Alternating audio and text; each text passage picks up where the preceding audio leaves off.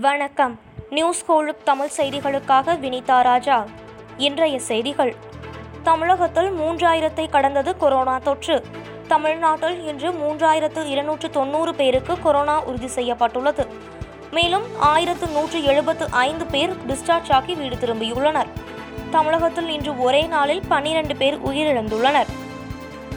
தேர்தலுக்கு பின் சென்னையில் கொரோனா கட்டுப்பாடுகள் கடுமையாகும் எனவும் கசப்பான அனுபவத்தை மக்கள் ஏற்க ஆணையர் கோரிக்கை விடுத்துள்ளார். சட்டப்பேரவை தேர்தலுக்கு பிறகு சென்னையில் கொரோனா பரவல் தடுப்பு நடவடிக்கைகள் கடுமையாக அமல்படுத்தப்படும் என்றும் அந்த கசப்பான அனுபவத்தை மக்கள் ஏற்றுக்கொள்ள வேண்டும் என்றும் சென்னை பெருநகர மாநகராட்சி ஆணையரும் தேர்தல் நடத்தும் அதிகாரியுமான பிரகாஷ் தெரிவித்துள்ளார். வாக்குப்பதிவுக்கு இன்னும் மூன்று நாட்களே உள்ள நிலையில் வேட்பாளர்கள் உச்சக்கட்ட பிரச்சாரம். தமிழகம் மற்றும் புதுச்சேரியில் வாக்குப்பதிவுக்கு இன்னும் மூன்று நாட்களே உள்ள நிலையில் மாநிலம் முழுவதும் அனைத்து கட்சியினரும் வேட்பாளர்களும் உச்சக்கட்ட பிரச்சாரத்தில் ஈடுபட்டுள்ளனர். செந்தில் பாலாஜிக்கு மிரட்டல் விடுக்கும் வகையில் பேசியதாக அண்ணாமலை மீது மூன்று பிரிவுகளின் கீழ் வழக்கு பதிவு. கரூர் தொகுதி திமுக வேட்பாளர் செந்தில் பாலாஜிக்கு கொலை மிரட்டல் விடுக்கும் வகையில் பேசியதாக எழுந்த புகாரில் அரவக்குறிச்சி தொகுதி பாஜக வேட்பாளர் அண்ணாமலை மீது மூன்று பிரிவுகளின் கீழ் வழக்கு பதிவு செய்யப்பட்டுள்ளது. மகாராஷ்டிராவில் உள்ள இரத்த வங்கிகளில் மருத்துவ தேவைக்கான ரத்தம் அடுத்த ஏழு நாட்களுக்கு மட்டுமே இருப்பு இருப்பதாக வெளியாகிருக்கும் தகவல் அதிர்ச்சியை ஏற்படுத்தியுள்ளது. கொரோனா பரவல் காரணமாக குருதி கொடையளிக்க தன்னார்வலர்கள் முன் வராததால் இரத்த வங்கிகளில் ரத்தம் இருப்பு முற்றாக குறைந்துள்ளது. பிரியங்கா காந்தியின் தமிழக பிரச்சாரம் ரத்து செய்யப்பட்டுள்ளதாக தகவல் வெளியாகியுள்ளது. அவரது கணவர் ராபர்ட் வதேராவுக்கு கொரோனா பாதிப்பு உறுதி செய்யப்பட்டுள்ளது. பிரியங்கா காந்திக்கு தொற்று இல்லை எனினும் டாக்டர்களின் அறிவுரைப்படி அவரும் சில நாட்கள் வீட்டில் தனிமைப்படுத்திக் கொண்டுள்ளார். இதன் காரணமாக அவர் தனது பிரச்சார நிகழ்ச்சிகளை ரத்து செய்துள்ளார். தமிழகத்தின் அடுத்த ஐந்து நாட்களுக்கு ஓரிரு இடங்களில் மழைக்கு வாய்ப்புள்ளதாக சென்னை வானிலை ஆய்வு மையம் கூறியுள்ளது.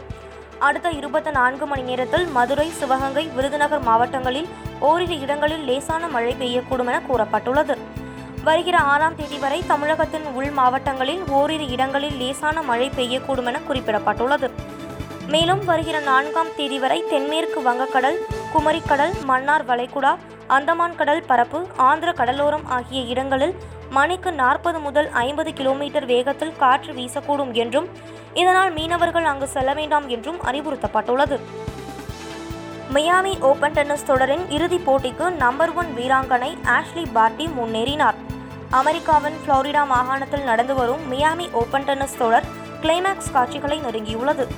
இதில் பெண்கள் பிரிவில் நடந்த அரையிறுதி ஆட்டத்தில் நம்பர் ஒன் வீராங்கனையான ஆஸ்திரேலியாவின் ஆஷ்லி பார்ட்டி ஆறுக்கு மூன்று ஆறுக்கு மூன்று என்ற நேர்செட் கணக்கில் உக்ரைன் வீராங்கனை எலினா ஸ்விடோலினாவை எளிதில் ஊதி தள்ளி இறுதிப் போட்டிக்கு தகுதி பெற்றார்.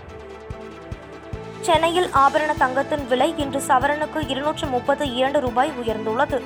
கிராம் தங்கம் இருபத்து ஒன்பது ரூபாய் உயர்ந்து நான்காயிரத்து இருநூற்று அறுபத்தி ஏழு ரூபாய்க்கும் சவரன் தங்கம் இருநூற்று முப்பத்து இரண்டு ரூபாய் உயர்ந்து முப்பத்து நான்காயிரத்து நூற்று முப்பத்து ஆறு ரூபாய்க்கும் விற்பனை செய்யப்படுகிறது. வெள்ளி கிலோவுக்கு ஆயிரத்து முன்னூறு ரூபாய் உயர்ந்து எழுபதாயிரம் ரூபாய்க்கு விற்பனை செய்யப்படுகிறது.